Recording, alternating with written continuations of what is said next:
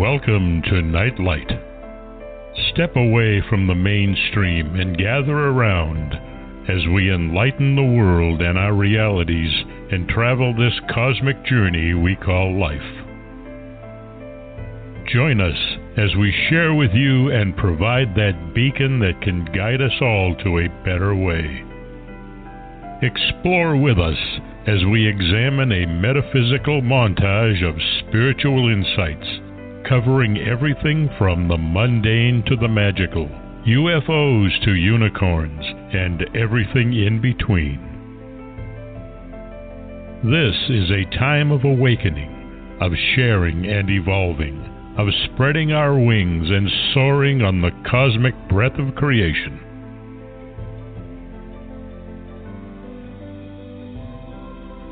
Come and join with other light minded spirits as we weave our lights together to seek understanding, enlightenment, and with a little luck, some wisdom. This is Nightlight, a reminder that you are never alone.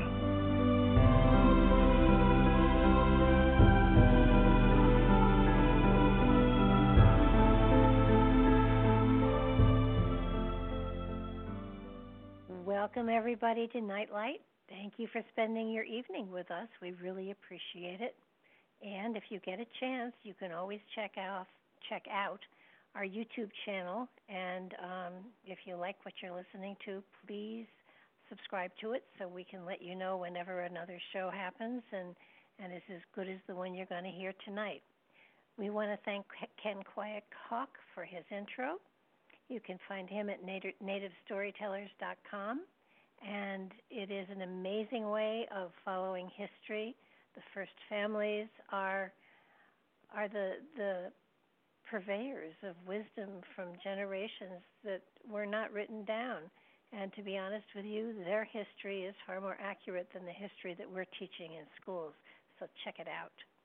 Mark has an amazing guest with him tonight. I'm really very excited because she's talking about a lot of topics that are very near and dear to my heart. So let's get started, Mark. How are you doing tonight? I'm fine. How are you? Doing well. Good. Um, let's see. Um, let me give the listeners a little update from last week. Uh, may have already heard on the Conspiracy Unlimited show that was archived yesterday But um, you know Richard and I had a clandestine radio host meeting at the summit of the Grave Creek Mound on Thursday, and this show corroborates that that event happened, but we can't divulge the details yet.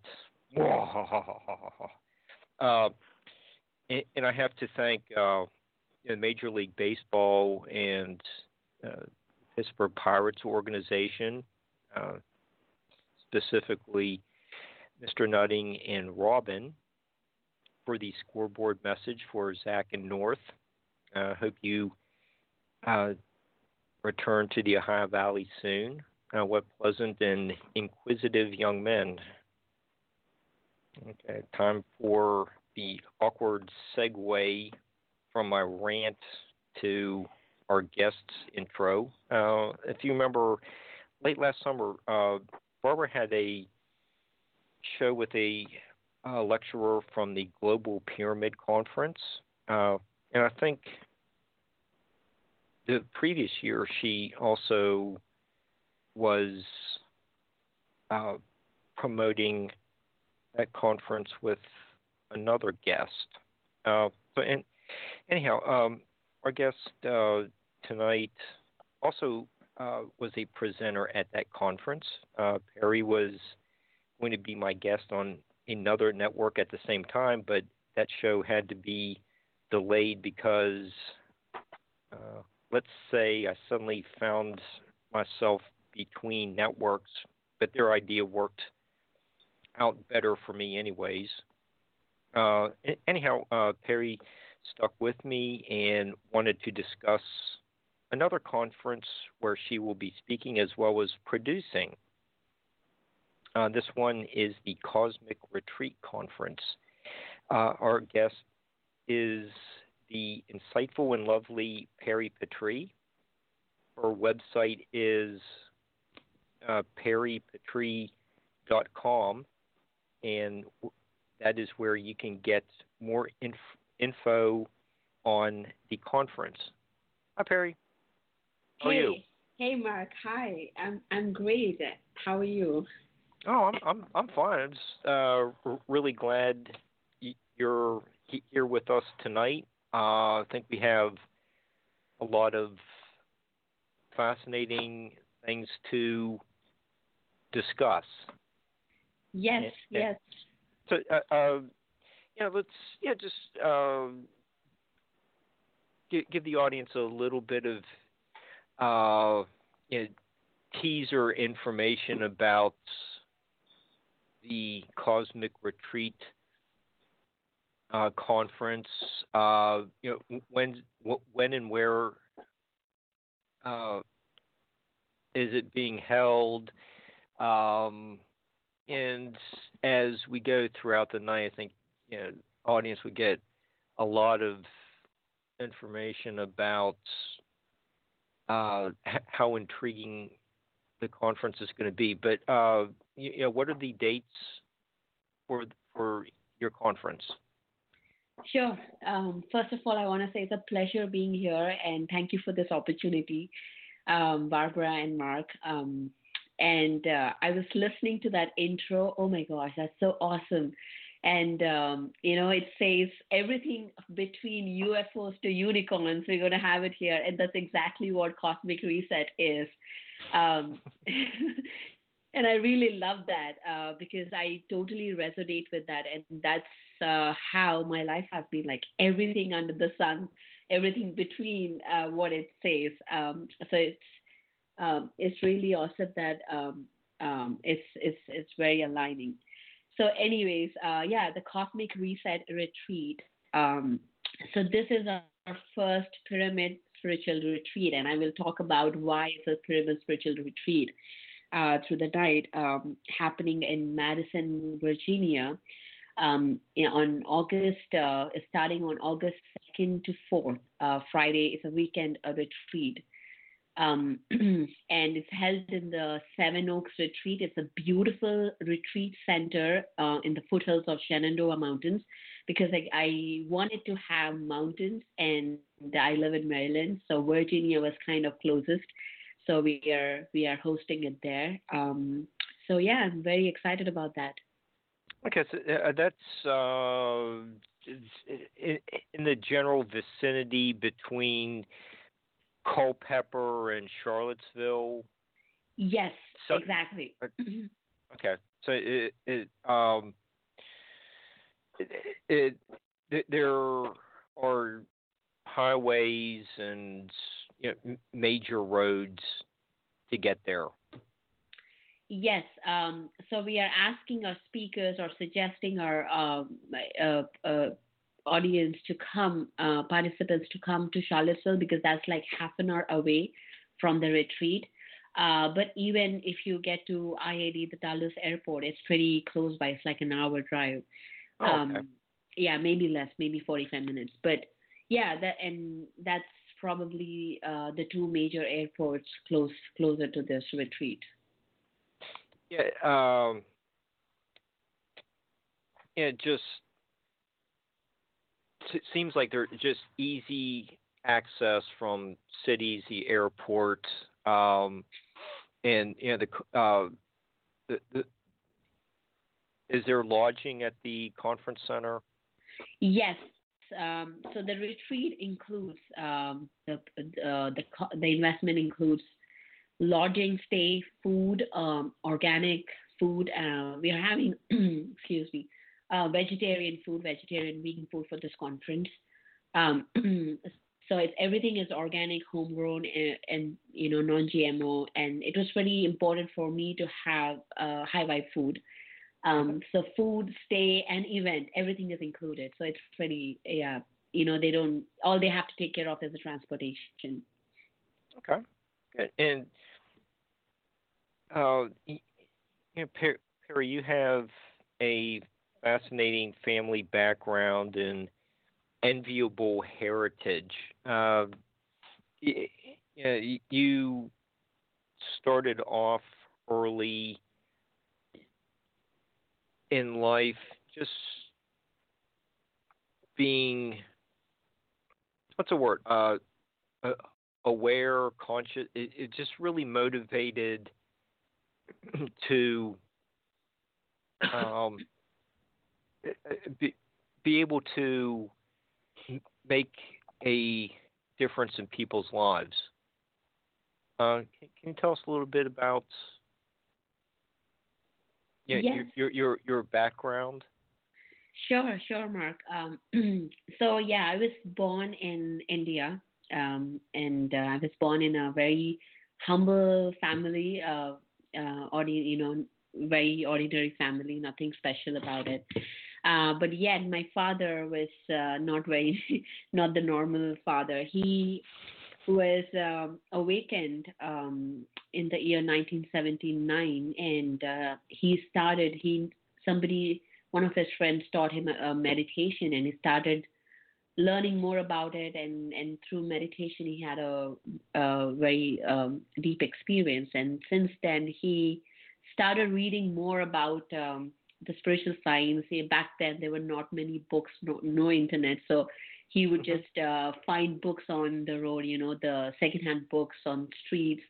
And he would start reading books and that's all he did. Uh, in, in fact that's all he that's uh, he must have read thousands and thousands of books on spiritual science, and since then, he realized that his purpose in life was to teach meditation. Um, and uh, one fine day, he quit his job and uh, he said he's going to teach meditation to the whole planet. And of course, everybody thought he was crazy um, back then. And um, and then he said, uh, and also he read uh, a book called um, The Power of Pyramid Power, uh, Energy by Bill and Ed Pettit. Um, it's a very old book, and he read that and he was inspired and he was amazed by the power of pyramids. And uh, and that's when he had this idea of building pyramids uh, solely for meditation. So he started uh, this organization called Pyramid Spiritual Societies Movement um, back in 1990s. Um, 1990 actually, and the first pyramid was built, which was solely for meditation. So that was that's how I grew up um, in in spiritual science. Like the the the topics that everyday topics in my house were talking about past lives, talking about astral traveling, kundalini, chakra. So the, these were the uh, you know the everyday discussions over dinner table or you know uh, uh, with friends so I, that was my normal life, and that's how I grew up uh, all all my through my childhood. Okay, Perry, uh, you just mentioned spiritual science. Uh, that's mm-hmm. an interesting way to look at things. I, I, I just like your, your the new perceptions that uh, sounds like you know your your dad instilled in you, and uh, and by a lot of standards, uh, spiritual science are, is an oxymoron, but uh, you are taking umbrage uh, with with that term. But uh, you know, what is it about the science, the design of the pyramid that is so closely re- related to meditation? Um, so, the, is the question uh, with regards to the pyramid and meditation, how they are connected? Yeah, and and the d- design of you know, like mm-hmm. you know, mm-hmm. kind of like the science of engineering of the design. Mm-hmm. Like, uh, what uh, what's the purpose of the pyramid? Um, sure. Um, that's a uh, that's a very big topic, but I'll, I'll try to uh, you know attempt it.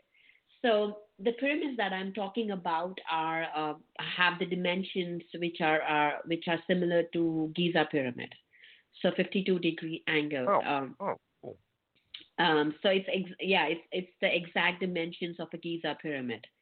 Um, and that's the one that uh, that we built. The first one was built in 1990, and now there are about 20,000 pyramids uh, across the world that has been built by this organization. Um, so the dimensions, as we all know, uh, there is um, there is so much um, research, so much um, uh, you know evidence uh, about how this mysterious um, uh, geometry has uh, over effects over biological, uh, atomic, and a molecular level of physical matter, and also the vibration of it. So this is something that I teach in my classes as how uh, this particular um, shape, it's the shape power, is the so the effects of what the pyramid has shown on um, increasing the vibration. When I say increasing the vibration, that means I'm talking about the uh, emotional uh, parts of it. For example, love, compassion, forgiveness are higher vibrations. What we have seen is uh, we have actually built pyramids in, in, in prisons back in India. And we have seen that uh, the inmates actually come out uh, earlier than they, uh, you know, they were supposed to because they were meditating inside a pyramid and they would come out and teach meditation. They became more, um, uh, you know, kinder, more um, calmer, if I may. So what that means is that the vibration, the emotions are shifting. The the the uh, volatile emotions like anger, frustration, all these are getting transmuted uh, into this positive higher vibration. So it's raising our vibration.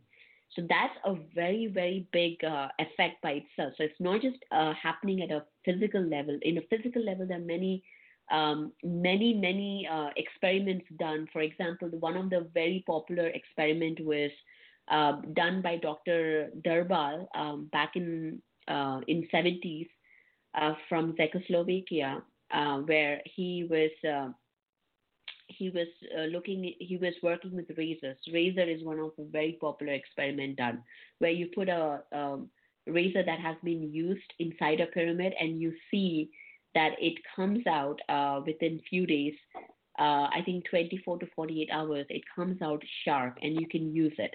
So this was one of the experiments in fact my father repeated as well. And not just that just putting vegetables putting fruits uh, inside it and uh, it, it stays fresh longer than the ones that are outside. So all these, so it, it has some effects on the physical. That's what people started seeing, but it, it also has effects from an emotional standpoint. Um, and and uh, I can, you know, so that and from a meditation. So this book that I talked about, uh, the Priya? Power of Pyramids by Bill Bill Schul and Ed Ed, Ed Pettit. This book Priya, talks about. Uh, I got a question. Yep. yes. Okay. I'm sorry to inter- sorry to interrupt you, but doesn't that pyramid with that degrees doesn't in, in sitting in that that environment doesn't it put the brain into an alpha theta state so that you are more easily able to get into your spiritual aspects? Yes, exactly. That's yep. That's uh, that's absolutely right we go into the theta wavelength, alpha theta wavelength, because and it resonate with uh, Earth's frequency, which is seven point, eh, you know, seven point three. Um, uh-huh. And that's where we have more. Uh, our brain in, is in a more receptive state. Um, um, in for any kind of programming or even going into a meditative state, because meditation itself is going into a theta wavelength. That's how uh-huh. the healing of physical and emotional body happens. Um, and when you sit in a pyramid, um, it, it, it, it, it is much faster. So um, that's why building a pyramid for meditation, because now people are always complaining. Every day I see people, oh, I can't meditate. I'm stressed out. and you know, I, it just doesn't happen. I can't just control my mind. I ask them. I we actually have uh, pyramid hats where you just put it on your head, and um, we ask, we give them those hats, and we ask them to meditate uh, with those hats on, and we see considerable difference in the in the way that they get into that meditative state faster. Um, so that it acts as a tool uh, to amplify to get the results faster. Interesting, and you know, Perry, you just brought up um, in modern settings like the prisons. Um, mm-hmm. you, you know, there are uh, changes being uh, brought in the um, prisoners' uh, behaviors. Uh, but the, you know, when you know you you know you were growing up, you, you know yeah, uh, you, you, were able to uh, visit, see. It, it was uh, the ancient Indian pyramids were uh, just uh, you know around you. You know, what did the the people of ancient India uh, realize? About these pyramids. Uh, it, it's it's just really interesting. Is there you know an aspect of the archaeoacoustics that uh, people talk about at Stonehenge? Uh, there just seems to be some kind of worldwide understanding of these uh, like sacred geometry type forms. Yeah, mm-hmm. starting uh, very very early. Uh, you know, what a lot of this, uh, you know, these principles may have started in, in India. Can, can you tell us like a, a little bit about going to the pyramids of India? I, I've never been there. I'm sure a lot of the listeners haven't. You know, just like to have an expert who to tell us uh, about the you know, these exotic locations? Um, when you say pyramids of India, the ancients, you mean the temples that were built oh, yes. in the ancient? Okay. Um, yes, it's very interesting that uh, we see these ancient temples that are built, especially in South India and in, in the you know mid mid mid part of India, which are um, the the top of the the temple is in the shape of a pyramid. Um, and uh, now, in fact, uh, I, I actually uh, work with one of the spiritual teacher who wrote the book called The DNA of the Spirit of the Spirit, uh, hmm. Mr. Ray, Ray Chandran. Um, he actually talks about how these pyramids are uh, portals for different frequencies. I mean, uh, the temples in India are, are portals for different frequencies. They activate a certain frequency when you go there and you, you get initiated. Um, you know, this brings up a whole different topic uh, because this is this is a very uh, interesting and also a very um, deep uh, subject because when we talk about it, it's the way the worshipping is done, the way the you know the praise is done in the modern age is completely different from how it was done in the ancient times. It's more of understanding that we come from the source and we are one. We are the source. Um, when I actually pray, um, um, uh, I'm sorry, I'm just di- I'm just diverging a little, but I you know it will connect uh, in a bit. But, but it's better. It's made um, from the most. So what it does is, is actually uh, we are praying on uh, to our own self, which is of a higher vibration, because we are multidimensional beings.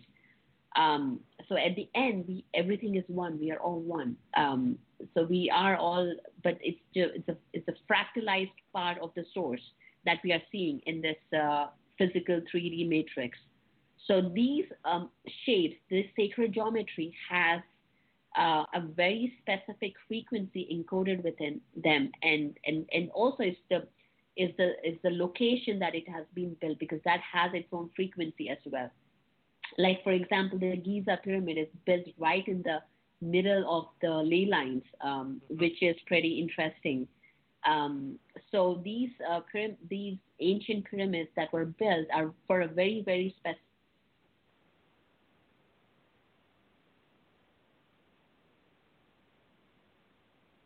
Um, I think she's not here any longer. Um, okay. So, oh. What happened there? You, I don't know. She just went away. Uh, but let's let's wait for her to call back in because I'm pretty sure she will. She's talking about a really fascinating subject, and and I think yeah. a lot of people don't understand the purpose to the pyramids. Um, uh, the pyramids, as we know them on the Giza Plateau, they never had mummies in them. They were not meant to be tombs. They were meant to be utilized for um, lots of different purposes. One of which was um, an initiation. I, I'm I'm sure there are lots of others, but I know the initiation one has been proven that that the the structure of the pyramid, the way that it that it is put together, the um, the the resonance that you get from that 53 degree angle is really phenomenal. And uh, when when we had um, Marcel Vogel's students on, uh, one of the things they were talking about with the crystals that he developed in order to meditate better, they were crystals that were that were carved carved. Um, um, Barbara, were can carved. you hear me? Yes. Yeah. Okay. Are you back? Yeah. I, I was Yeah. I was talking about the the Marcel Vogel crystals that are that have been carved on a 53 degree angle that are used for meditation as well. But yes, you go. yes, I, yeah. I think uh, NSA thought you were giving out too much good information, and they just uh, uh, unplugged us for a minute. I, okay, so you're you're you're back. You're talking about the ley lines and yes on, on, um, on the Giza Plateau.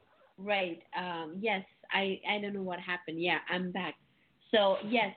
so so the yeah the pyramids interestingly uh, the Giza fall right in the middle of ley lines and what um, what we see right now is this ancient pyramids, ancient temples. Not just you know it, it's all over the Middle East. Uh, everywhere. The the you know the the it's either the cone shaped or uh, or um, um, a four a four corner a four sided uh, pyramid that temp you know in on the temples that it has. And also we see in Meso uh, America and everywhere right now Australian ab- Aborigines um, and uh, it's pretty fascinating that that why we see this shape why not a dodecahedron why not a icosahedron and this is one of the subjects people spend their lifetimes learning about this and um, and I was reading recently, uh, you know, I was trying to research more about this.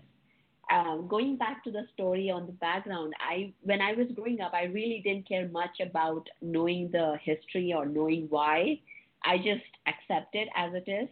Um, and uh, now, after uh, you know, there was a period of time in my life where I was completely disconnected from my spiritual self, and um, and that's a long story, I guess. But um, but once I started, I had an awakening, um, and I started um, uh, connecting back to my spiritual self, to my roots.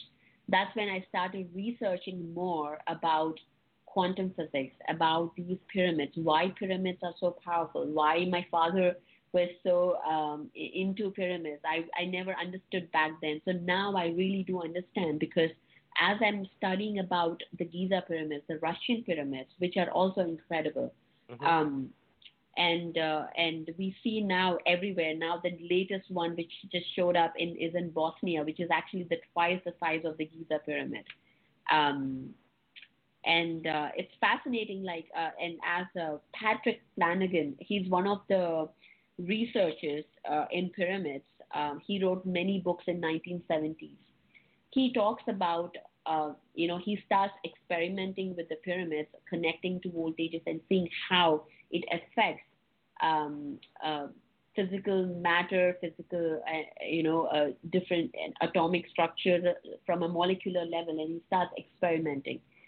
And he does that with the pyramid shape, but with many other shapes. But what the, the results that he sees um, with the with this shape power is uh, is something that he could not replicate with any other shape.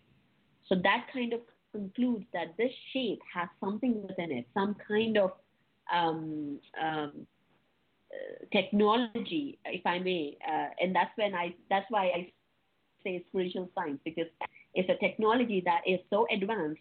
Um, again, which is given to us, uh, what you know, I I believe, and most of the researchers believe that it has been given by the ancient um, builders, which are from different dimensions, higher dimensions. Uh, this technology uh, to really uh, for for advanced uh, spiritual practices. Mm-hmm. And, and you just mentioned um, the the Bosnian pyramid. That's you know, Dr. Sam's one of Barbara's favorite uh, guests, mm-hmm. and uh, w- uh, there, there was yeah, mm-hmm. and uh, it, uh, Valerie. Uh, I forget his last. Uh, he he he he spoke at the Global Pyramid Conference last year, and he he's he was covering the uh, Russian uh, pyramids. I uh, I wasn't aware of that. Uh, or you know, what what's going on in uh, Russia? Yeah, Russia. Oh, this again, I had no idea about Russian pyramids, and uh, which uh, when I started I, lear- learning about that, uh, it was pretty fascinating. Um, so uh, in Russia, this guy Alexander Golod, Dr. Alexander Golod, has started. Uh, he started researching, um, and then he's a Ukrainian defense contractor who started building pyramids in 1990s. Uh, that's interesting that because that's the in fact 1990 was the year when the first pyramid came up in India. So that's um, I don't believe in coincidences, but uh, that's interesting to um, you know uh, see and and he built 20 pyramids in eight different locations in Russia and Ukraine. And all those pyramids were comprised of PVC pipe, pipe framework and were hmm. covered by fiberglass sheets. Um, that's because they didn't want to use any metals because when they used the metals, uh, it actually deformed the physical. So they saw pretty, um, pretty um, different results when they use metal. So what they decided was they need they removed all the metal and just use PVC pipe. In fact, um, talking about this PVC pipe uh, framework, there's one of there's only one um, person who actually make those uh, PVC pipes in U.S. Uh, his name is Charles Zeiss. He's from onlypvcpyramids.com, and he's actually coming to our retreat to talk about this Russian pyramids. Um, hmm so yeah, so these were built uh, with the phi ratio, and that's again another interesting topic, uh, which Charles, Charles will talk about in our retreat. Um, um, it's so it's steeper than a you know a Giza pyramid. The the angles are steeper, and um, and uh, he it, it, you know it it they really spent like over a million to build this. Um, so the the biggest one is like 144 foot uh, tall, um, and I believe it's uh, if I'm if I'm right, uh, it's about 72 degrees angles. So as uh, when hmm. compared to Giza, it's 53. Very uh, steep. It, right. It, yeah, and yeah, you get um, the Russian pyramids are uh, you know been uh, built with a, uh, a PVC pipe. Uh, you know, uh, uh, you know, we know the e- Egyptian ones were built with uh, stone. Uh, mm-hmm. As like there, you know, there's stone in, uh, in the at least the passageway of the uh, Bosnian pyramid. But you know, these um, pyramids are you know, had been built throughout the ages with different materials, and it, you know, you're you know, your friend Charlie's talked, uh, you know, spoken with you on your YouTube channel about the mm-hmm. uh, use of PVC pipe. So it, it you know, uh, people can do this inexpensively in their own homes or uh, out in the backyard. It, it's it, does the type of material really make any difference? Um, that's a great question, and this is one of the most common questions we get asked. Um, so yes, the Giza pyramids were made of uh, granite and limestone, um, and um, and yeah, you can actually for, for the first question that you asked, can people make it in their backyard? Absolutely. Um, the only thing, the only important thing to consider is to have those angles right.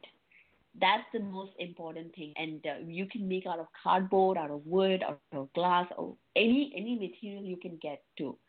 Um, um, we we actually have a cardboard uh, pyramids that we actually we give away uh, in our meditation classes. So we give that to anyone who comes in to experience the power. So so again, this is about the shape power um, more than the physical uh, material. But as you get more sensitive about understanding the difference in the frequencies, in in in in in, uh, in sensing of the energies, people start choosing the materials. Like for example, many people have told us that copper, um, they could actually feel a different uh, a different kind of energy when we sit when you sit in there. So it really depends on, and when you work with plastic, like people who are um, very sensitive, they they just don't like plastic. They don't want to work with plastic. Um, but if somebody who's just new to this geometry, who's just new to sensing these energies, may not find any difference uh, when they wear a, a plastic uh, pyramid or sit under a plastic pyramid. So it really depends on how in tune you are uh, with these frequencies. Um, and uh, like for me, when I sat under the PVC pyramid, I could immediately see um, it was very energizing for me. I could I could just feel um, the difference, uh, uh, you know, of energies. The the it, it was pretty high vibration. And one of my friends, who is an energy healer, in fact, she came in and she was trying out that pyramid, and she saw that she could actually feel, sense the blocks that she had. She was having a pain in her neck for for days, and then uh, she saw what it is and how, what, you know, where, what is the root of it. So for energy healers or practitioners, it can be very, um, it can be a great tool to really work with so you can see the blocks you can see the energy moving because it's high vibration. So you you you know you sense it much faster. Um, so so the so going back to the material part of it it really depends on um, on you um, i know that's you know that's not an answer that people uh, like but it's really it's it's about how you resonate with with the material and how you resonate with those frequencies you know, I, I just it's your answer is interesting uh, because we have sam- samples from around the world with different types of stones. Uh, you know, like uh, you know, uh, you know the, like I said with the Bosnian pyramid, you have a, a mix mixture of stone and earth on top of mm-hmm. whatever's under you know the pyramid. Uh, it, it, it's I I just find it to uh, to be uh, one of those things. You know, yeah. Uh, it, it, it's just fascinating to uh, speculate uh, about purpose of using certain materials, and uh, I, I, you know, you know, Barbara, correct me if I'm wrong. I think it was two years ago you had uh, Bill Brown as a guest, and I, I, I think he was covering, uh, uh, you know, his engineering. Uh, yeah, he practices he with um, a variety, yeah, a variety of materi- yeah. uh, mediums. Yeah, he was he was designing pyramids for personal use, and actually, he and I did a project um, where we did uh, remote viewing, and he would give us mm-hmm. the coordinates, and we would go there as remote viewers, and we would give him, you know, the, the information that we got from doing the remote viewing. It was a very interesting experiment that we did. Yeah, that sounds pretty uh, interesting. So, uh, what were the results? Did were you able to um, see? Yeah, we had about sixty or seventy people, and I did a led meditation um, on the computer and took everybody to these um, coordinates that he had given us, and um, led people through um, going beneath the sand and seeing what was buried and um, for the most part, uh, the places that we went, we didn't get anything about you know being buried there or anything like that. What we got was the fact that a lot of them were used for communication for um, otherworldly people, and that there are that there were we dis- we discovered through the meditations that that underneath the Giza plateau there there were um, many um, tunnels that, that led in many different mm-hmm. directions, and all of it apparently um, had something to do with um, other dimensions and other realities.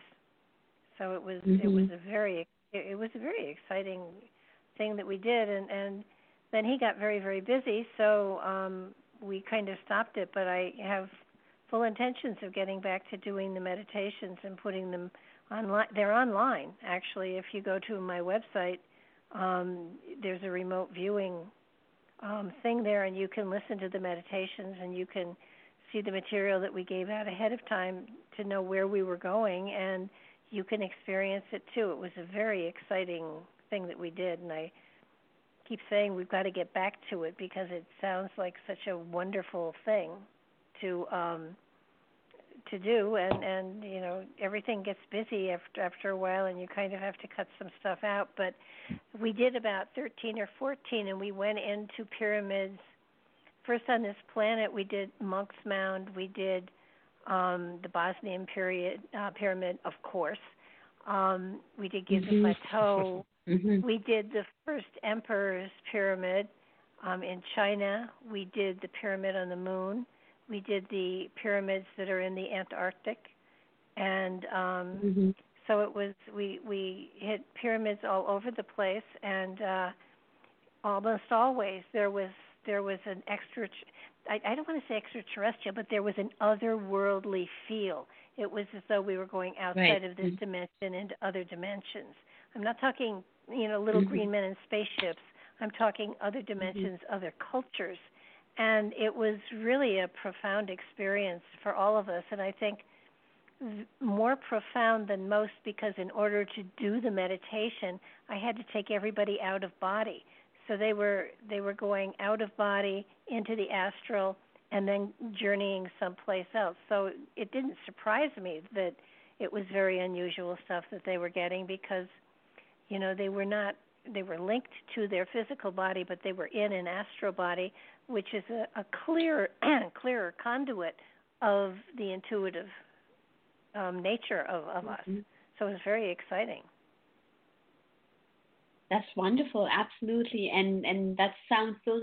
The experiments that you're talking about sound so similar that we uh, used to do back in India. It's just interesting to see how you know we're all uh, doing it, but it's um, it's amazing. Yeah, just uh, uh, astral traveling. That's that's what we used to call. We didn't know the word remote viewing at that point. Um, but um, um, you know, uh, going into different places, looking into that. That's one of the experiments that we all used to do as children, um, and uh, and go into these different worlds and dimensions and talk to those people. It's really interesting and fascinating to do that. Um, and these pyramids are actually, as you mentioned, they actually open up into these other dimensions and frequencies, which um, which are uh, you know it's it's people experience different things based on what um, you know frequency they are in and what what levels they can activate. Uh, I guess. Um, yeah. No. So it, yeah, I wow, what, that's pretty amazing. What was the most fun about it was we had people from New Zealand and Australia and Great Britain and the United States and Canada. We had people from all over the world that were doing these. And what I've what I have found is that I put the meditation. You know, they were they weren't long. We did half hour meditations, and um, mm-hmm. what I have found is that people are still, um, and the meditation is is right. It's on the blog, so you can click on the meditation and go through the meditation, and then leave your impressions. And this is over two years ago, so that people are still doing it, which is really kind of wow. uh, amazing. So I am mm-hmm. going to pick it up. There are places that I haven't gone yet, and um, so I, I I'm just um, I will I will continue to do that as soon as my life calms down because it was one of the most fascinating things that I have ever done. Knowing that there were 60 or 7 people that I was connecting from all around the world, and we were going on a journey together. And I think my favorite was the Bosnian pyramid because as we worked our way up through the pyramid, um, we came to a chamber where um, there was sort of a what would I call it? I guess a guardian of the portal is the best way I could put it, but that makes it sound too well. Anyhow, that's what it felt like. And they said, you know, you have to leave, you know, your your beliefs and your fears and your anger behind in order to go to the next level. And almost everybody did that, and, and what they came back with was just phenomenal. So it was fun.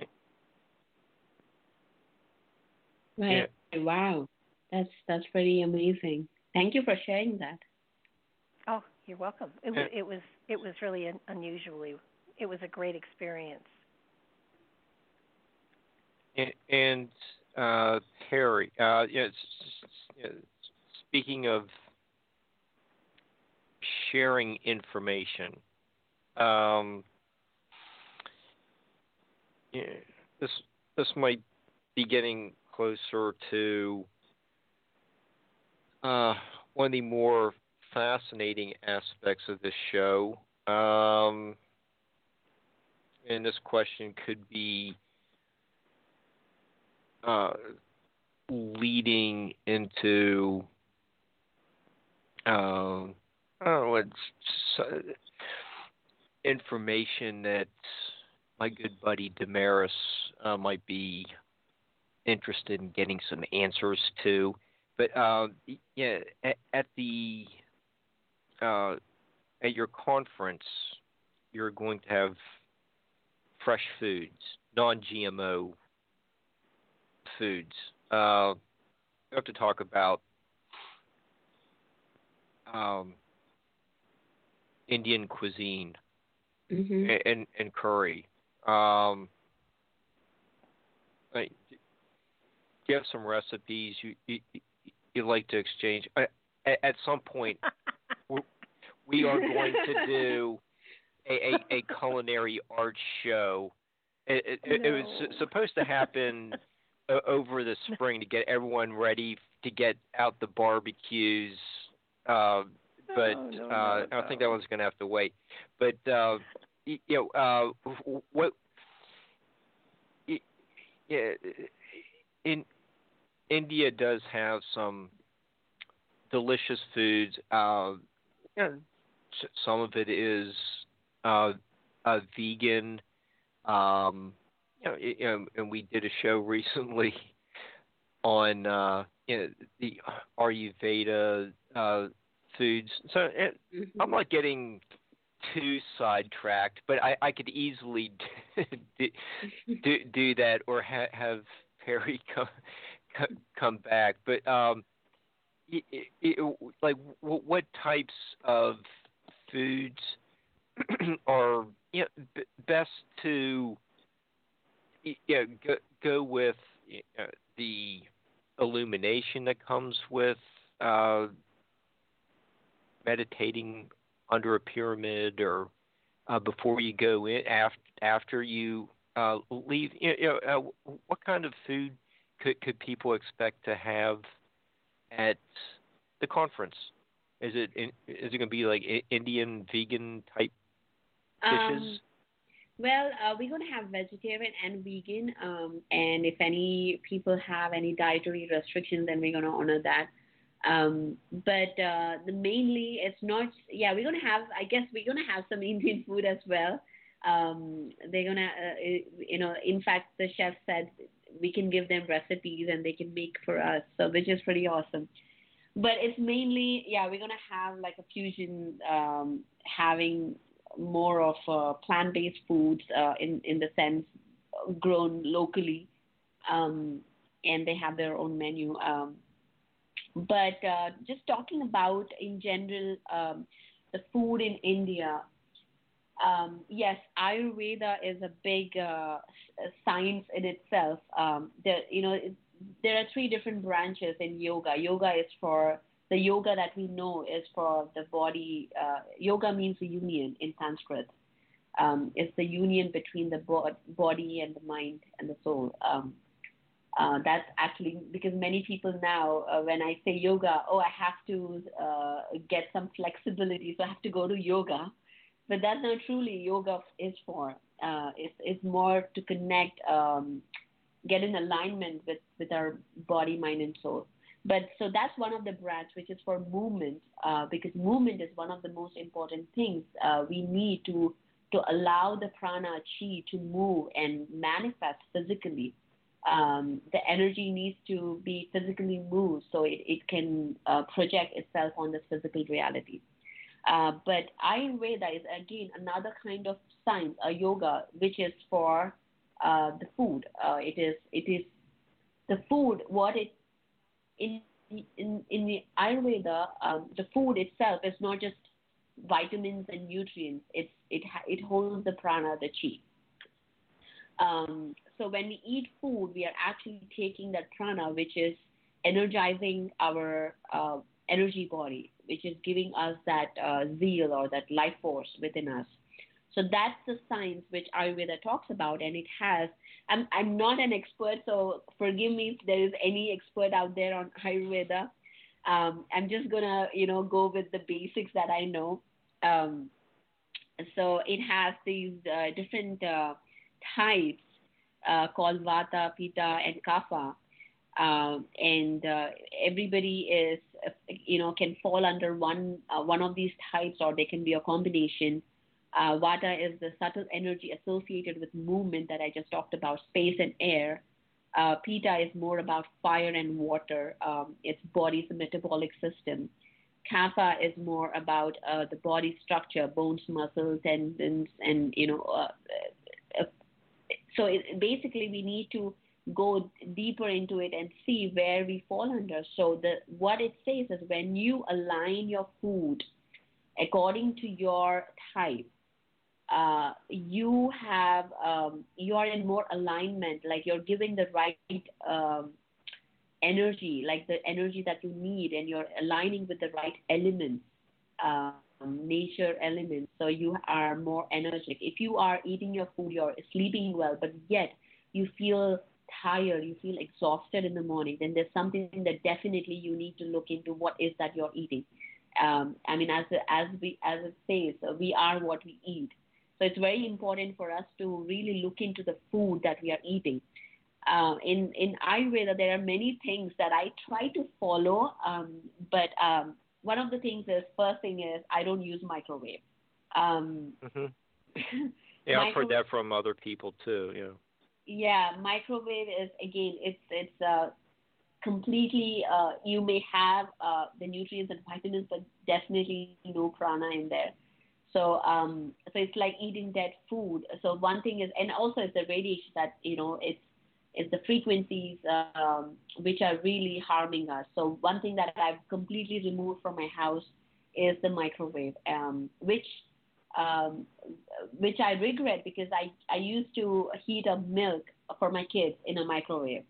Um, but uh, but now I completely take it out. And the other thing which Ayurveda talks about is you should always eat fresh food in the sense like cooked food immediately. Um, so uh, the food has prana for three hours. That's what it says. Um, so if you cook food right now, you should be eating that within three hours. So if you put that in the fridge, then again, uh, it's going to affect the quality of the food, which uh, is pretty difficult.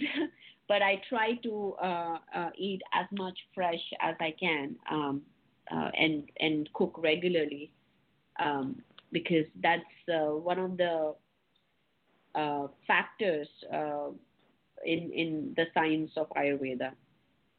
And now going back to the, I don't know if I can share a recipe because oh my gosh, there's so many recipes. Oh.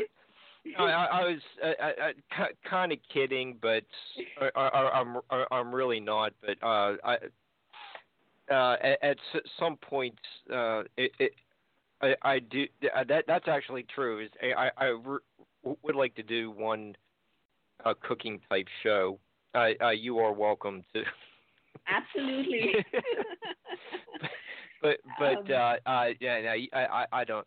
Uh, I don't want to put you on the spot about you know, uh, getting out the recipes, but uh, you know, I, I really do like you know uh, curry. Yeah, it depends, right? You know, in India, I'm just going to give a little back background for the viewers or the audience who are listening. Um, we have a different cuisine uh, for each state in India. Um, so it's like like Maryland and Georgia. Maryland has its own cuisine, its own language, its own uh-huh. culture. Uh-huh. Everything is different. Um, so it and also within the state, uh, depending upon which part of your state, it has its own special cuisines as well. So the curry that we generally see um, in the restaurants are mostly uh, from the North India uh, and uh, specifically from Punjab, the state called Punjab. So mm-hmm. all the curries that we see, if you know, if if you know, if uh, like paneer or you know the naan, the roti that we talk about in a typical restaurant that you go, it's all from the north. Um, and uh, so from where I come from, it's um, it it in especially in our house, we make very simple cooking. Like it's just um, little seasoning and and uh, you know yeah I'll be you know that would be fun to do a recipe on show. I would totally love that. um, okay, Barbara. See there, there, there, there we go. We're we're starting to get a, a demand to expand into even more variety of topics. Mm-hmm. One person is not a demand. Well, uh, well, it's, uh, uh, you know, maybe maybe we'll get some feedback yeah. on the archive. yeah. God. And and one of the interesting things also in Indian, uh, which I'm struggling right now, is uh, as being a vegan. So I've I've been vegetarian all my life, but I've turned vegan recently, last year, and, and I oh boy, I must tell that it has completely shifted my life. I, ha- I had no idea that um, the food, that taking away dairy would would, would create so much uh, uh, difference in my life. In the sense that uh, within three months, I had thyroid before. Um, after taking dairy off, uh, I went and got checked up, and thyroid is completely gone. Um, I have changed nothing else. There is no other factor that has changed in those three months except for my food. Um, the exercise is the same. Uh, the environment, if you know, the stress or whatever, it's it's all the same. There's nothing changed. The only thing that changed is my food, um, mm-hmm. and that really showed. Uh, I felt more energetic. I could I could uh, I felt more energized as I get up in the morning and through the day uh, it's really changed my life. And the struggling part of it is in in India. Um, it's you know it's vegan is, is a concept. It's still not uh, so common. So uh, most of the foods have uh, you know we something we call as ghee. Ghee is made of uh, saturated uh, uh, butter, um, and that is actually pretty. it's it's known to be pretty um, high, uh, you know, what do I say? Very lot of uh, advantages like using that. So people have been using that since ancient. Um, but something that that's been my struggle that you know being a vegan is is I'm find, finding it hard to have um, recipes um, in in Indian cuisine. Um, so like like the curry you talk about, they put mostly like the cream in it, you know, Mm-hmm. Uh, or the ghee is the most common that every uh, recipe has in it. So yeah, so that's one of the things uh, which changed my life. And of course, the Indian cooking has when we talk about Ayurveda, the turmeric, turmeric has so Mhm. many. Oh my gosh, it's it's amazing. In fact, I have an essential oil uh, of turmeric, which I always put it in my smoothie the first thing in the morning. I put as, uh, turmeric and uh, and sandalwood. Sandalwood we use a lot for divination, you know, in in prayers and worships, and that again is going back to uh, the topic, like you know, aligning with chakras. Now uh, introducing new stuff. So sandalwood really works with with higher chakras. Um, it's very very amazing if you're trying to connect to um, activate your third eye or connect to spiritual realms. Working with sandalwood really um, works as, as a tool in that process. Uh, a- and per- uh, oh, uh, uh, we're at, at the halfway point of uh, the show. I didn't uh, realize that until just now. Uh, it, uh, you know, maybe just uh, take a moment here where uh, y- you can let the audience know where they can uh, learn more about y- your conference, more about the services you offer. Uh, you know, what's your website and your YouTube channels, et cetera, and Mm-hmm. just ta take a minute to uh, give that a plug. Sure, thank you.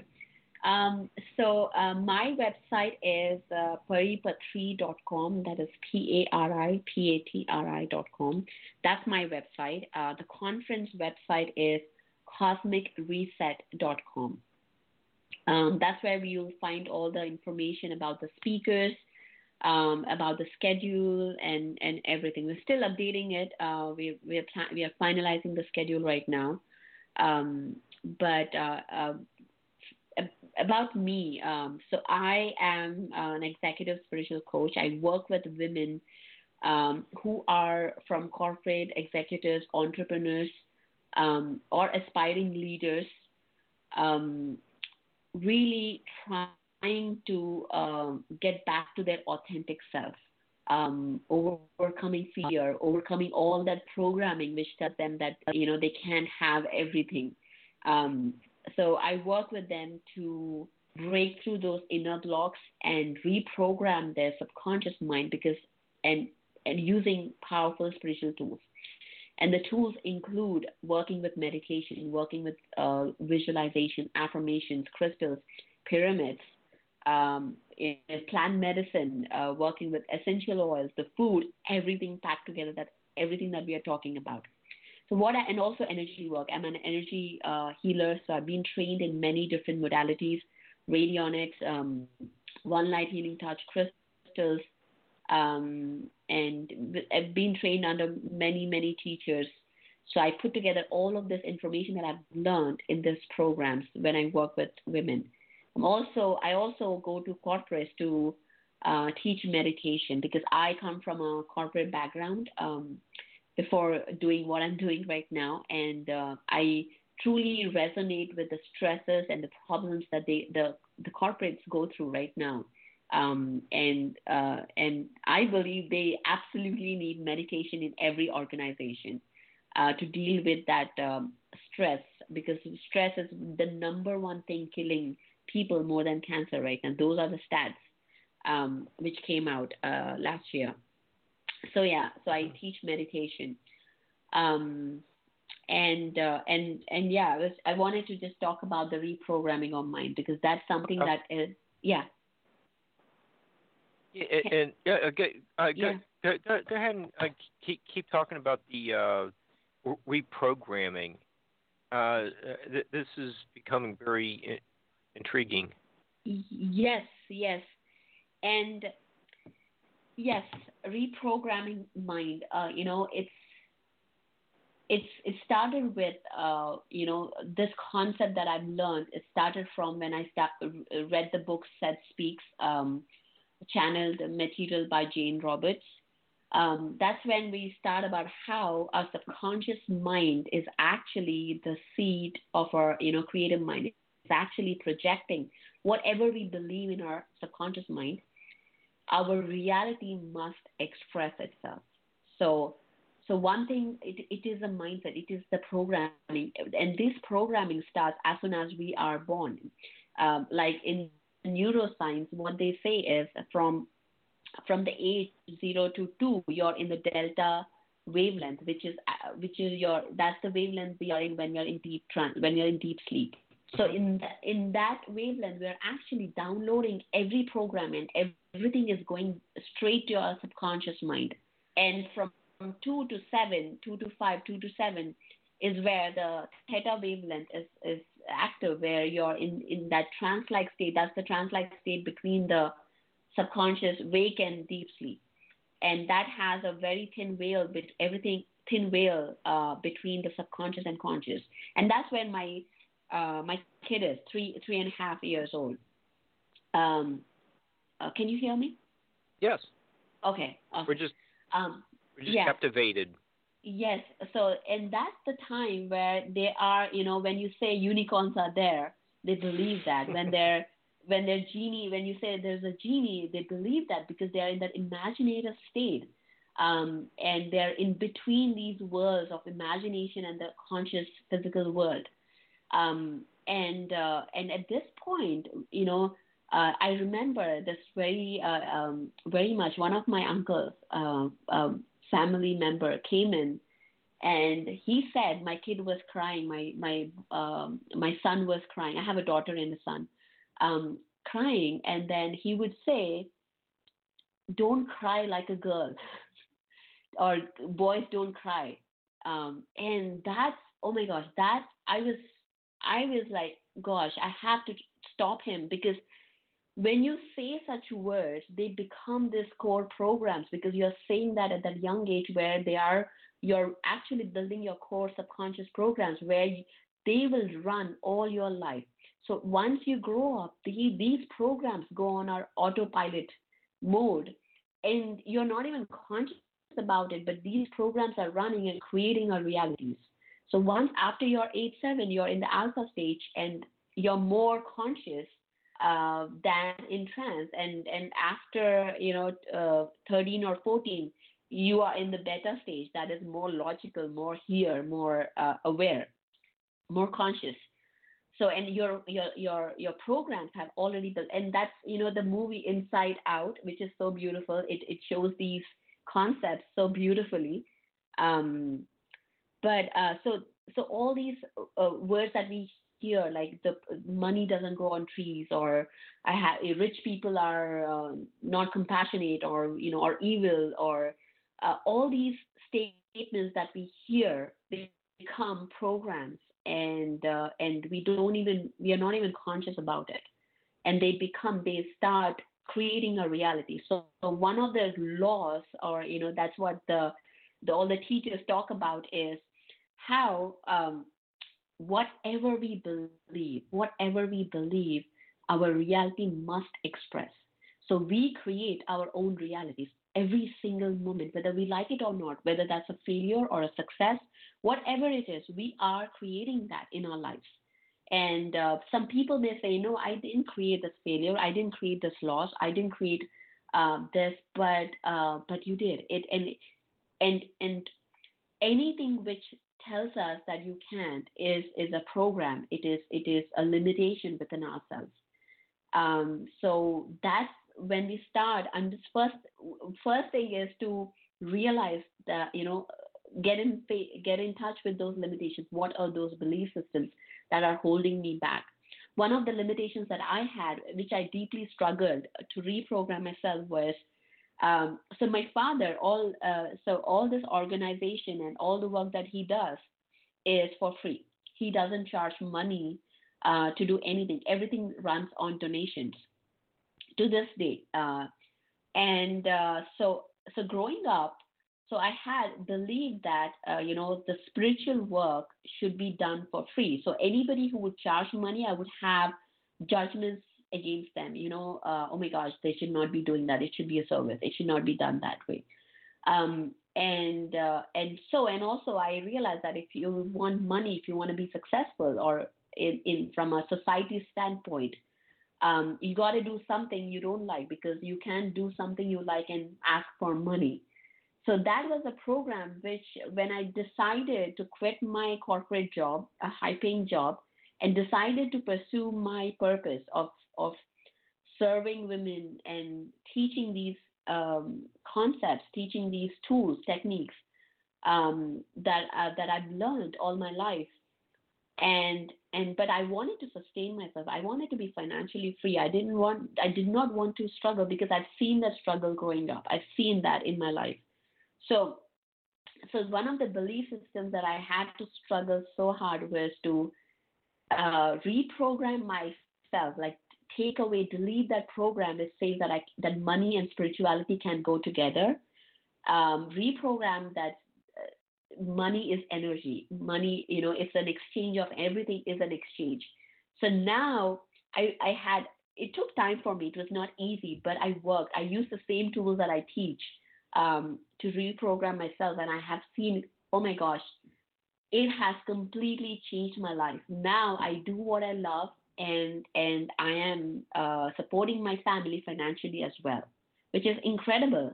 And mm-hmm. I so uh, so th- so those are the examples of like how you can absolutely change, create what you want by just shifting um, the mindset, the shifting that programs in our subconscious mind. Mm-hmm. Yeah, uh, uh since you're dealing with um,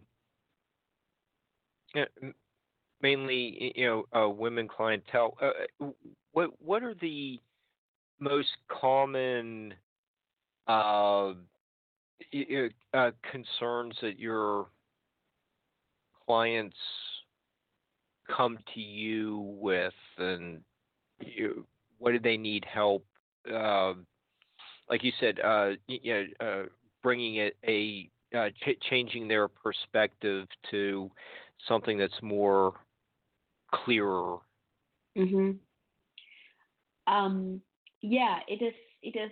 Some of my clients come when um, the the main thing is the main emotion behind any kind of uh, problem or struggle they go through is the stuck career, maybe their relationship, um, or maybe financially or health. Any kind of uh, um, problem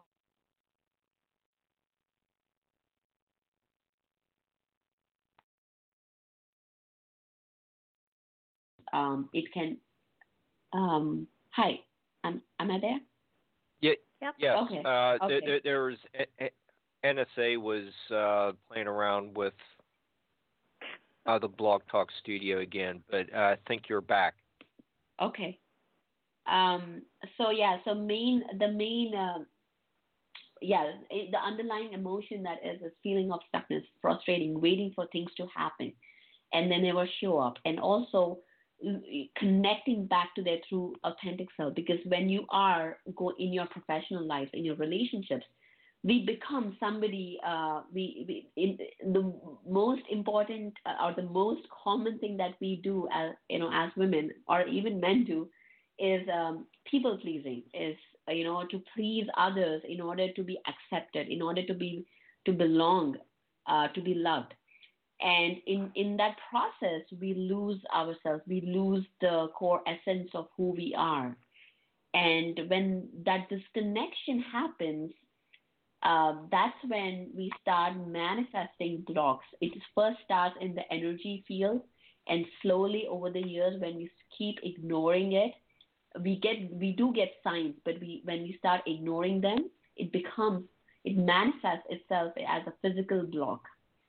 So that's when people start, uh, you know, uh, paying attention uh, into their lives when they actually, um, when it actually manifests in the physical life, and that's what happened to me when, when I, uh, I, as I said, I grew up in the spiritual life, but I, when I came to US, I completely disconnected uh, from my past because the environment I was in, um, nobody uh, was uh, accepting the idea of meditation, or nobody would accept the idea that I create my own reality, and that was complete and an alien topic to them. So, in order for me to fit in, in order for me to be accepted, I and I deeply wanted that. I I so wanted that. So I suppressed all the beliefs that I had and I started, uh, you know, uh, accepting the belief systems that was uh, around me, that my friends had, that, and slowly I started living in fear, slowly, and and I started people pleasing, and that's when, and it took me ten years for it to manifest physically as a block in my tubes, and I couldn't have, uh, I couldn't have kids. Um, that was my awakening call, like, oh my gosh, you know, um, I had to wake up. I had to go back to my true self, to uh, to my true roots, and get in, connected back to myself. And that's the whole. Uh, that's the time when I started doing my soul searching and started working and connecting um, to who I am, to what I really wanted, and that really shifted. Everything changed. And and by the way, I do have two beautiful children, which I'm talking about in the show. And mm-hmm. once I saw how I manifested them, I realized how powerful we are. We we are we, we can create anything we want. All we need to do is take away distractions, energy drains, energy leaks, um, and really um, have that mindset for success. And that's exactly what I offer my clients, exactly the recipe that I followed um, I work with them every day. Well, that's that's a an empowering autobiography you just gave us. Um, what do uh, you know? Guys come to you with uh, similar uh, uh, concerns, or you know, they a little bit different? Uh, you know, what what do you hear from you know, like some guy like me? You know, if I I were to uh, give you a call and uh, t- talk to you about about you know uh, career paths or you know what relationship issues. Uh, you know, what are you hearing from the guys? Um, well, again, it, I, even from the men uh, that you know that I worked with, um, a few men that I worked with, mm-hmm. it is it is basically the same um, uh, underlying emotions. You know, the feeling, the people pleasing. It's it's it's the programming that most of us hold onto. Um, and for men, it is you know being vulnerable. That's a big uh, challenge because that is a sign of weakness that has been programmed to in as right. Um, like sh- showing uh, being vulnerable or being sensitive is a sign of weakness, and that's in fact there's one of my clients recently who was um, who was who struggled with depression, um, depression, uh, uh, chronic depression, at his work. And and the programming that he was holding on to was he can't he, you know he's a man. He can he can't show that he is weak or he is mm-hmm. depressed. And um, and just accepting that that it is okay okay to be who you are. It's okay to um, talk about your story um, and understanding that you are not your story uh, and you have the power to change and do change your script, change your story, gave him uh, that liberation. Like you know, now he he talks about that. He talks to people who go through the same thing, which is incredible. It's just it doesn't have to be like you know like a life transforming you know shift that we. It's just a simple simple acceptance of who we are. A simple shift in in it's okay to be just just accepting that just understanding that can bring such great transformation in, in one's life. And that's exactly what I saw, which which I was pretty amazed. um, and uh, and yeah, it, it it is definitely the similar um, similar um, uh, emotions, you know, uh, and also one of the things that they go through is the competition, the stress to prove themselves, um, which is again same with the women as well. Uh, but I I work mostly with women because somehow I've been called to work with them. Mhm. Um, I understand. and uh, and I do get requests from men, um, you know, um, and uh, I take them if if I can, you know, get into my schedule. But I do I do honor that. Okay, but uh,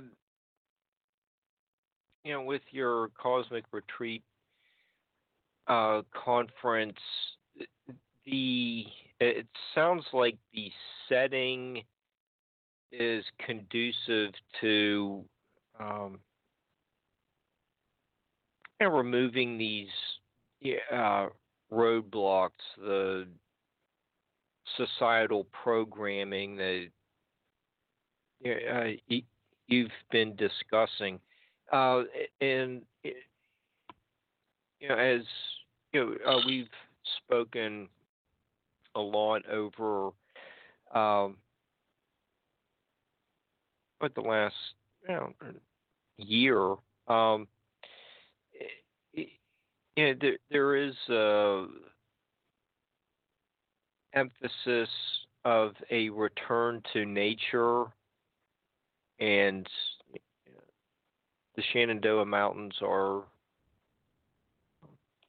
very beautiful. It's uh, it's uh, I'm I'm kind. Of, it's been a long time since I've been to the Charlottesville area, but you, you, you have uh, Thomas Jefferson's Monticello. Uh, in the vicinity, uh, it, it it is a very nice uh, area. Uh, Thomas Jefferson was basically uh, it would have fit in really well with uh, Woodstock. So, you know, what does um, you know, the, you know, the return to nature and you know, the authentic, get, getting back to Mm-hmm. the authentic you. Uh, how does that all work together? Um, that's a great question. Um, That's why Bullock because- pays me big bucks. um, yes, uh, well, uh, it is one of the biggest part um, of again um, going back to uh, let I'm just thinking about how to answer this question. So so where we are right now um, in our everyday life, we are surrounded by um, radiation. I'm go- going to back that the Wi-Fi that we are here, we are we are isolated in our um, in our own houses, in our own rooms, in our own cubicles that we go to work or offices or apartments. We are essentially uh, built as a whole system that that we work connectedly. In fact, one of the books that I was reading, um, the harmonic sounds and the, the the harmonics of sounds and vibration by J. Emanuel. Um, uh, he wrote a beautiful book about these sounds and harmonics, like how um, the the sounds of the birds are actually healing us, how uh, the sounds of the wh- whales and dolphins are bring back into our theta wavelength. So all these um, systems, ecosystems, and the animals and the plants, they, we are all built to to work connectedly. We all are in this ecosystem. But what we did, what we are doing is we are so isolated, we are so um, working in, in compartments that we are not really connected. And that's one of the reasons uh, which they talk about is like, you know, getting the physical problems or allergies or any such, uh, uh, you know, uh, prob- physical blocks are because of this disconnection uh, with the whole. Um, and we are we are meant to heal ourselves. You know, our bodies are meant to heal by themselves. But because of this isolation, because of this disconnection, we experience what you know the things that we experience, uh, the emotions that we have. So when we go back into the nature, we are actually allowing, we are going back into our natural state, the way we are meant to be. And there's so much science now uh, that that came out, you know, the earthing part of it, where how um, when you uh, stand barefoot on earth, how the negative ions uh, are helping you coming in balance, and how all magically all the diseases are going away. And there's a whole book on that. Um, so now the scientists, of course, are catching up with all these things that we talk about. So if when we go back to the nature, we're allowing ourselves to connect to this whole system and go back into balance. And uh, from a neuroscience uh, perspective, what happens is when we are in the stressed environment, when we are in the in, in stress, which is the fight, flight, or freeze uh, mode, um, that is when I'm just going to take a minute here to just explain this. Okay. Um, is when a deer is you know is in its in forest and it's uh, have you know it's eating it's eating its grass or eating its food, and suddenly uh, he senses a tiger around, and he's active and he sees and he senses it and he goes into this fight or flight or freeze mode uh, fight is where it, it either has to fight the tiger, flight, either run or freeze, just freeze in fear. Obviously, the deer is going to run. And at this time, there are three things that, you know, this uh, Joe Dispenza, Dr. Joe Dispenza talks about this. Um, is there are three things that gets heightened, which is the time, body, and environment. That is body, that is the body safe and uh, the second thing is the environment is my environment which is the environment that i need to run. It's going to scan it. And the third thing is the time. How much time do i have to run to go into a safe space?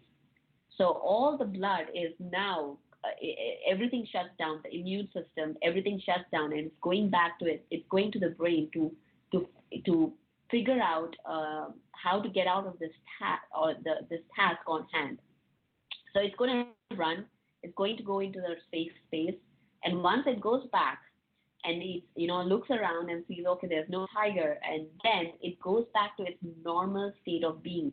It it goes back to its its um ba- in its balanced state. It's no longer in the fight, flight, or freeze mode. So it's not in the stress mode. When you are in the stress mode, your brain is releasing chemicals like cortisol and adrenaline. These are acids and they help to give an energy boost to think uh, about how to get out of the situation. So when you are in the stage when the when the deer is running, it's not going to uh, look around and say, "Oh my gosh, how beautiful the sky is! How amazing the grass is!" It's going to run. That's all it's going to, do. So this system is, we have in human beings as well. But for us, the predator is not a tiger. It, it is the next interview, it is the next presentation, it is the next, uh, you know, uh, the first day job or the uh, the deadline is job.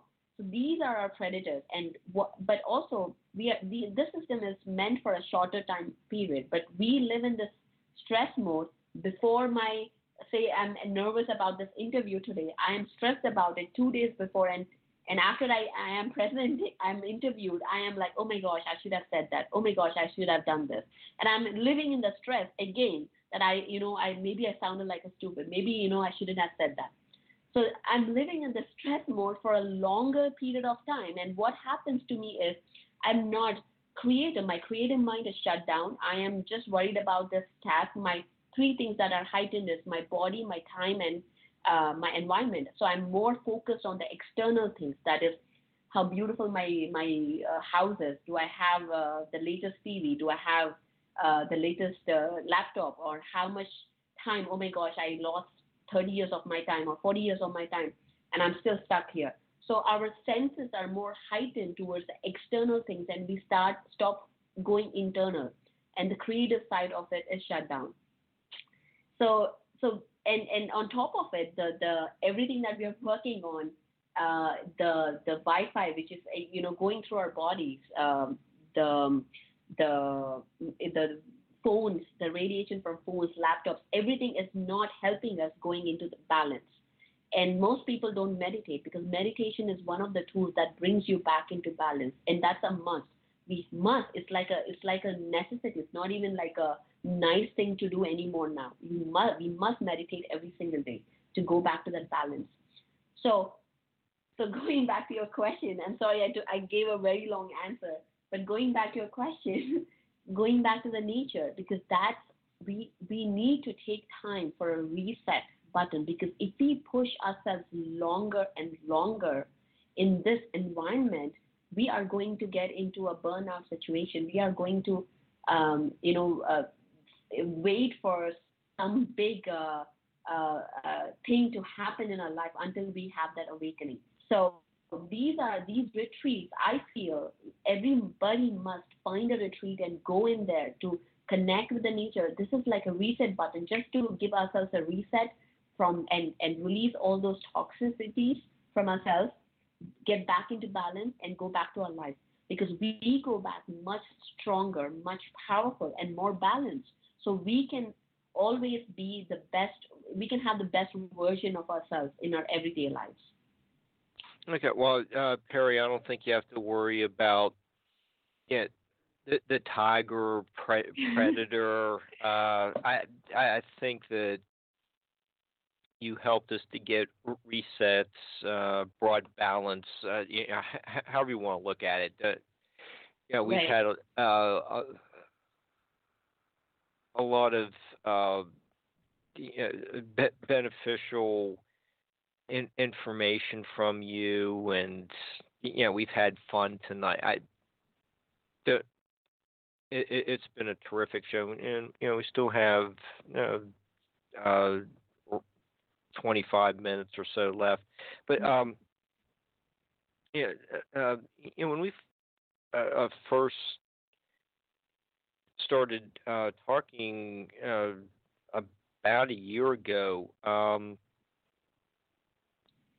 uh, I th- I think you were in uh, London. Yes. It, um, it, it, you know, we have uh, kind of a gr- group of listeners from Barnsley. Uh, you know, it could be just, uh, you know some from uh, uh maybe one from the Coventry area. But you know, how are um, uh, some of the people from you know, these international locations uh, uh, uh, receiving the information that you're presenting uh, to them in you know, presentations or uh, yeah, just uh, normal conversations. Is, are they more accepting of it? Is America just kind of waking up? Uh, uh, uh, what are the inter, you know, the international people you're dealing with uh, have have to say about uh, you, you, know, like this pyramid information and reprogramming?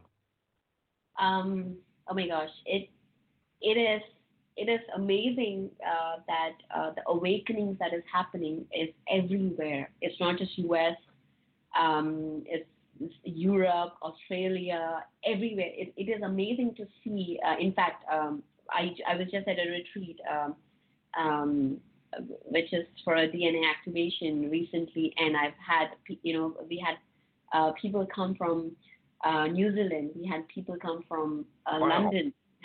yeah, it was amazing that you know people are recognizing or understanding these, um, have this awareness of that there is you know there is more to what we see. And um, and just talking to them it's just amazing because they absolutely have so much more information than I do. And I like to you know talk to them and learn more about that. Um, and uh, and the one thing that I'm really um, I I I get fascinated about is connecting how uh, you know, all these things that we have in our own um, countries or in our own cultures, in our own civilizations, how they all meet together.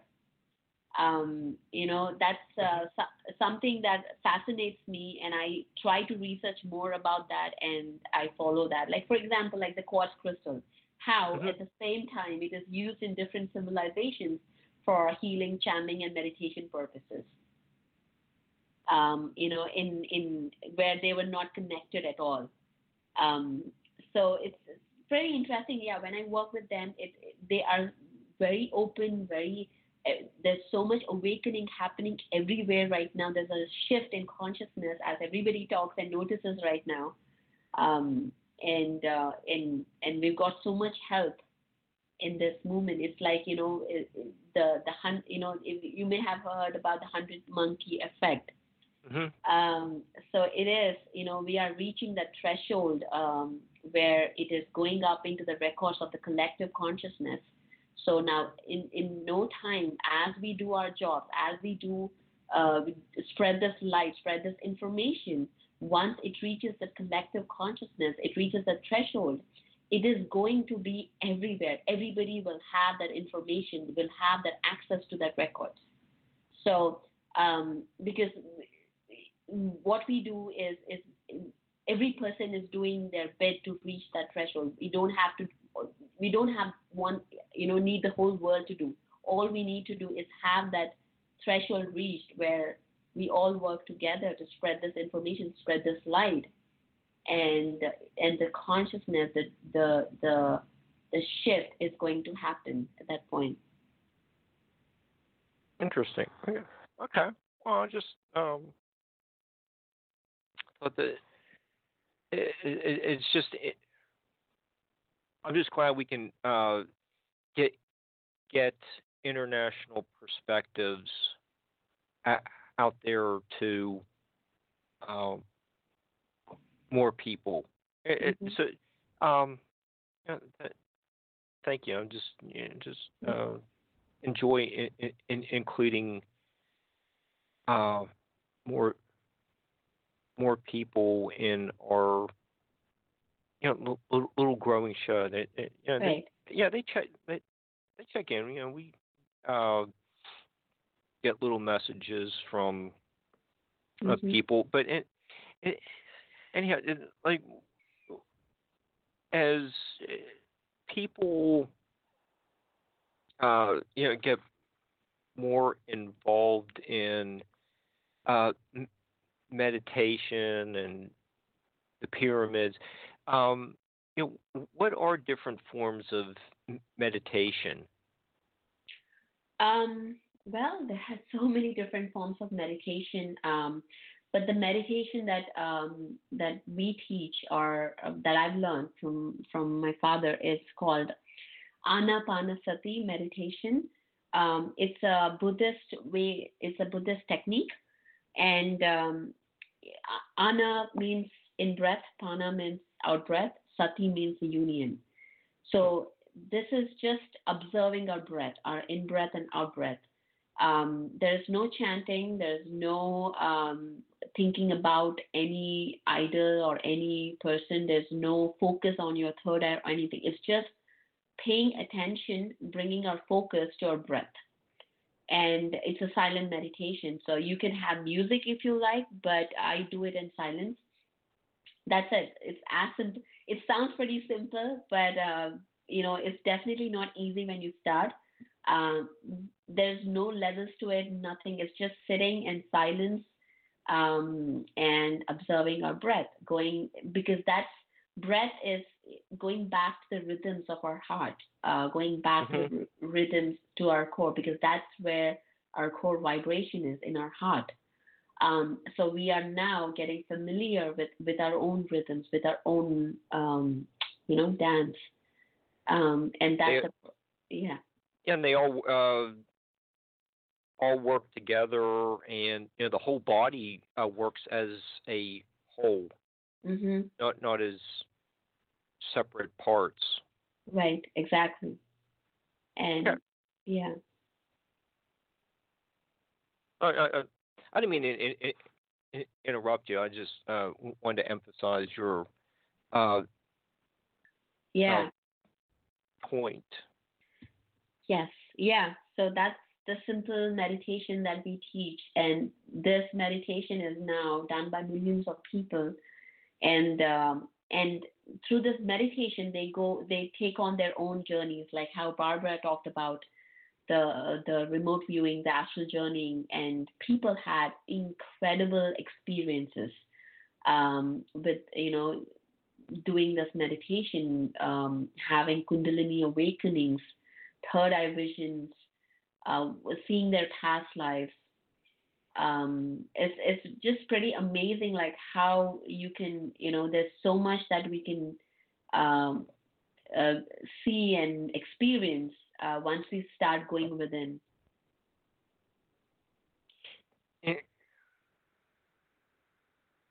And, Perry, um, it's some of the uh, breathing, uh, you know, listening to yourself uh,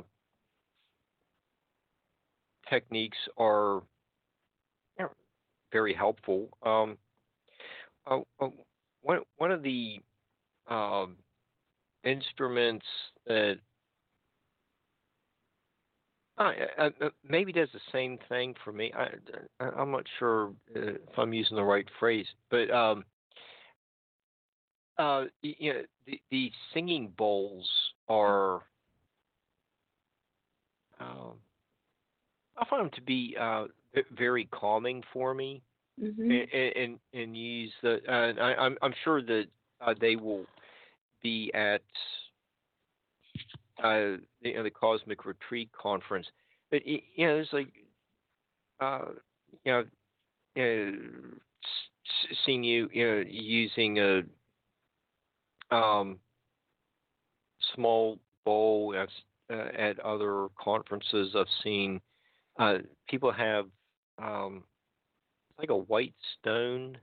Mm-hmm. Uh, but I, I'm not sure uh, sure what kind of uh, material it's made from. Uh, but yeah, it, it, it's really.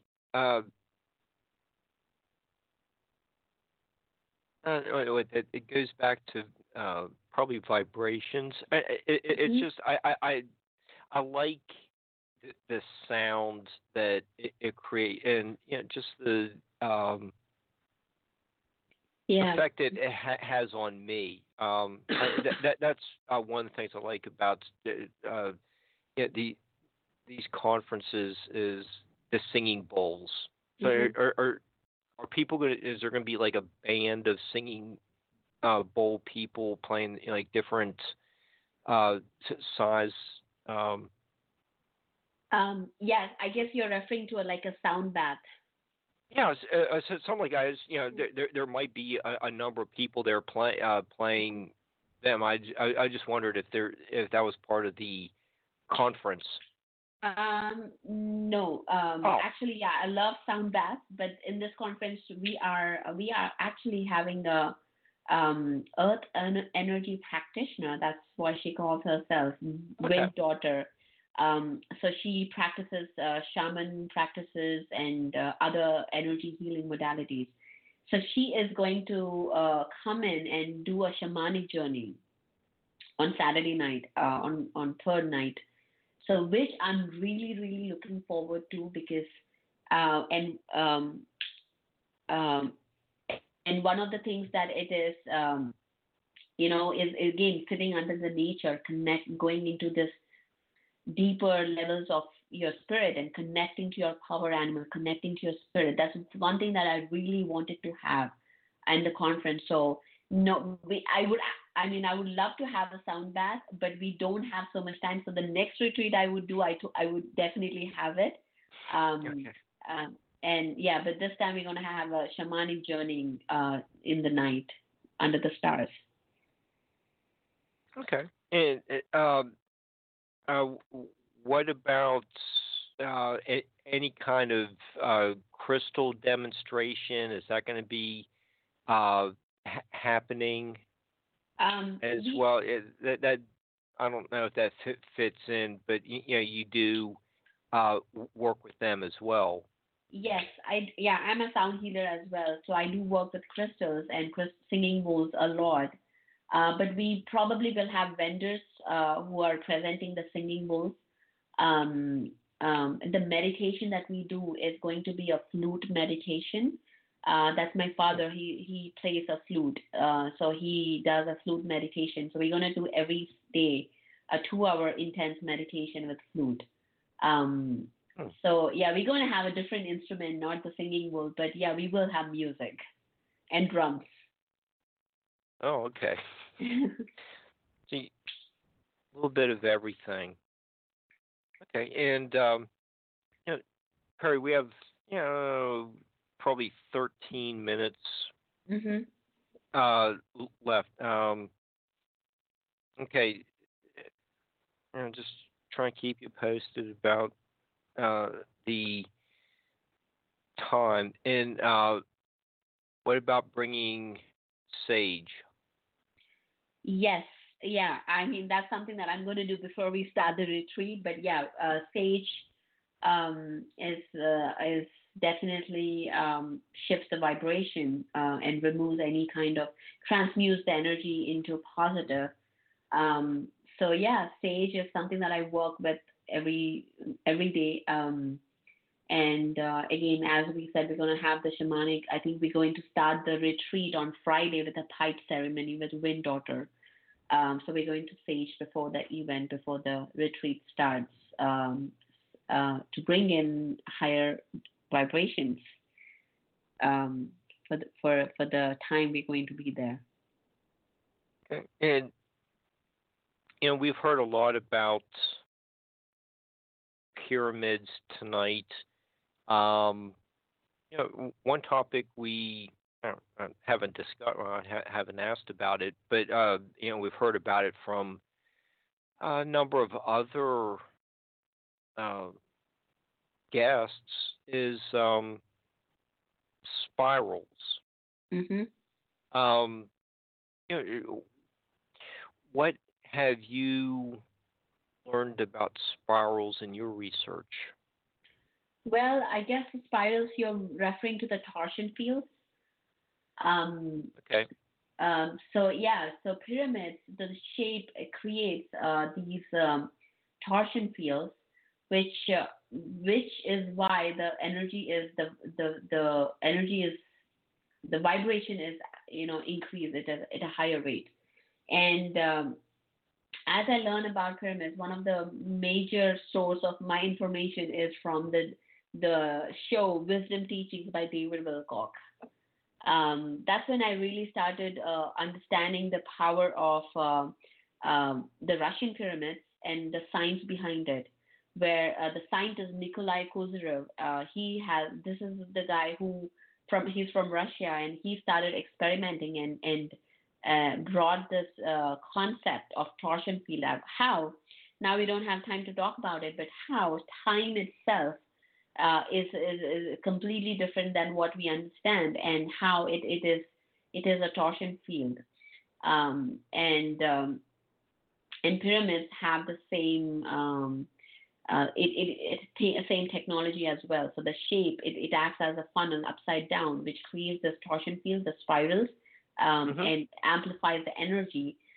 That's why we see all these effects uh, with the shape power. And as we go to the apex, uh, you know, the, the apex of the pyramid, uh, the, the vibration is, is intense. So they have experience in Russian pyramids as they go uh, higher and higher, they actually get dizzy and and uh, it maybe feel nauseous and and so forth. Uh, um, yeah, yeah, there there there will be uh, some musicians at the conference. Uh, are, are there going to be any artists uh, painting mandalas or creating them and uh, you know, uh, uh, di- you know, di- different forms, and you know, or in any sand.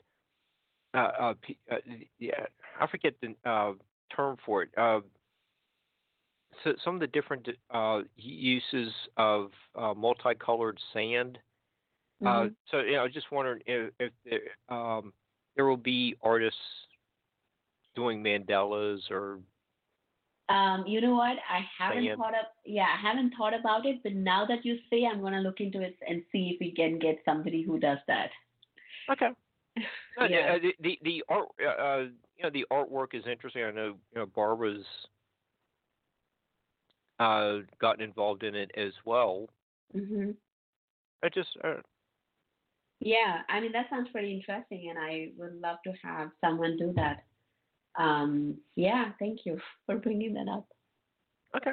Well, it's um, yeah, just uh, just trying to cover all the Mhm. bases here, make it a hmm uh, multi-sensory type e- event. Right. It- When uh, uh, what show? I think uh, when we had Scott Walter on last week, um, you know, he, he was talk, talking a little bit about uh, uh, Dwarka. Uh, are, are you familiar with? Dwarka. Yeah, yes, yes. The Yes. Um, that was the um, kingdom that is uh, drowned under the land, um, which is uh, from the uh, from Krishna, if you know, um, uh, you know, time era. it's a, It's a, it's an ancient city which is underground, and uh, and archaeologists have discovered part of it, um, uh, which is from the you know uh, that age is called the golden age. In fact, we are entering that age now.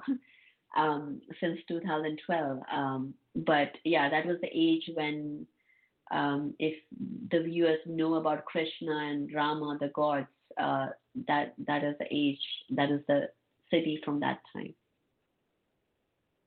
Okay, it, it was um just a, a very interesting subject that seems to be coming up more frequently on our shows. I just uh,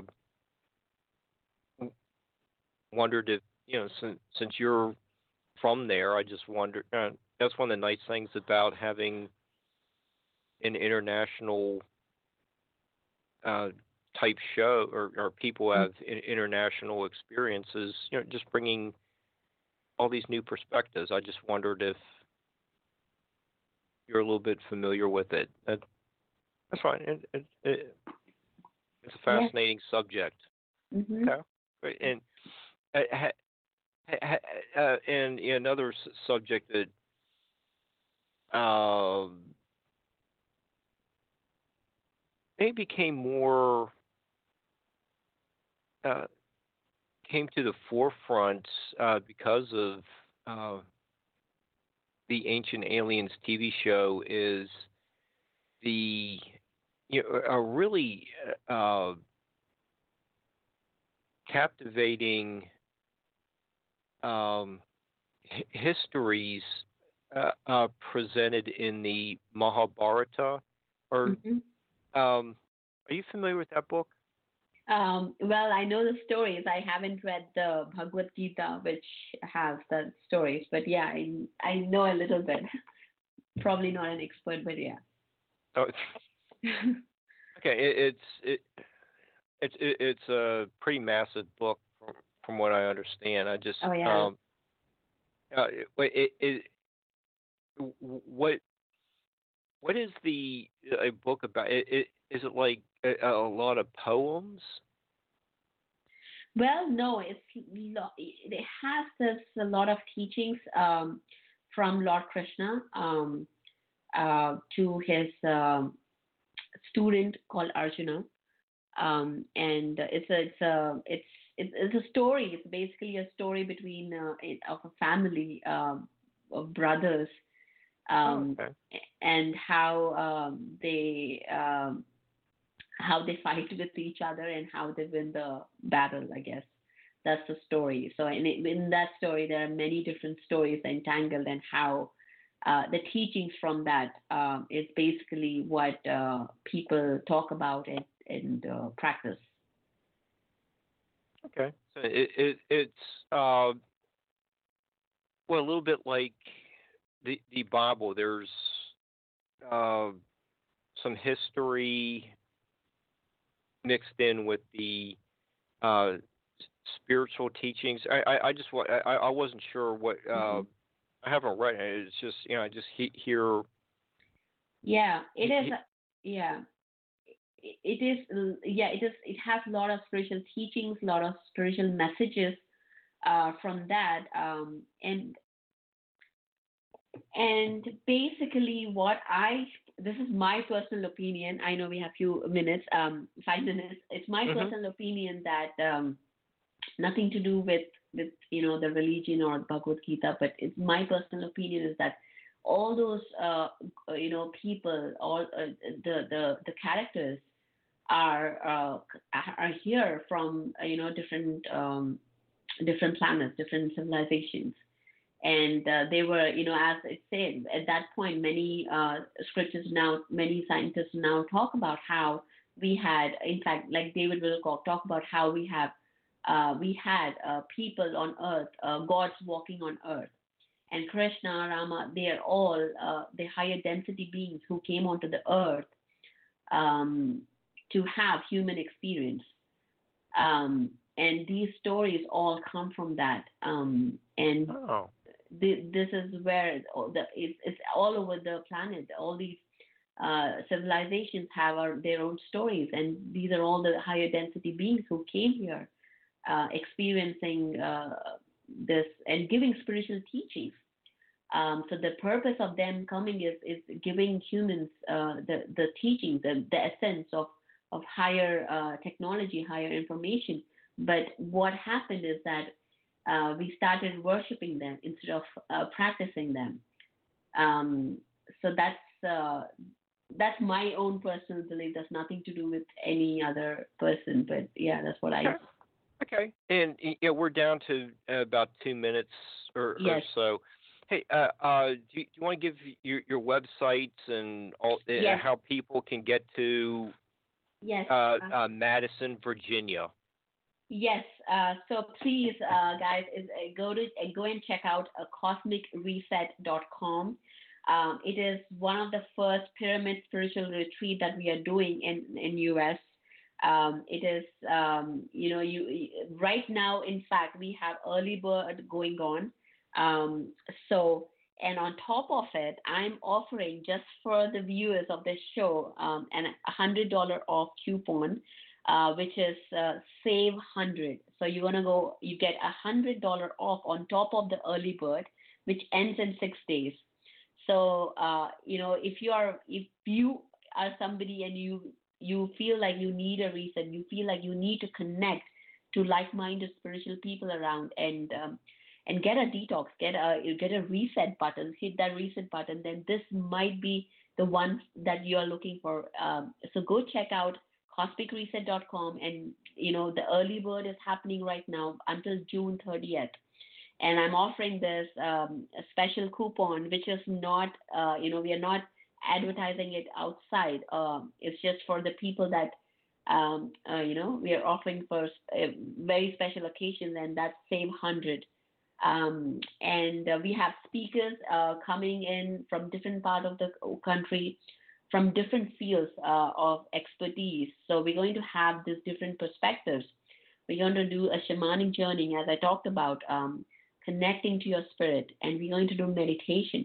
If you haven't experienced flute meditation, you must come because this is one of the um, uh, things that really, really people um, really enjoy this and uh, experience different frequency shifts with the flute vibration. This is the flute that even the Krishna used to play. Um, so that has a very, very different um, kind of frequency that you will experience. So I would invite you to come join me um, in August, uh, Madison, Virginia, in the foothills of Shenandoah Mountains um, for this cosmic reset.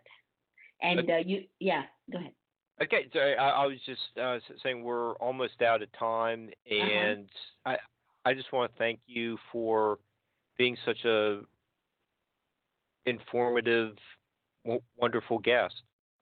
Thank you. It was truly a pleasure being here. I really did, enjoy, you know, enjoy the whole uh, whole show. Thank you. Yeah, it, it was terrific. Uh, t- thank you. Hey, uh, we will be back uh, Monday and Tuesday of next week. Thank you, Barbara.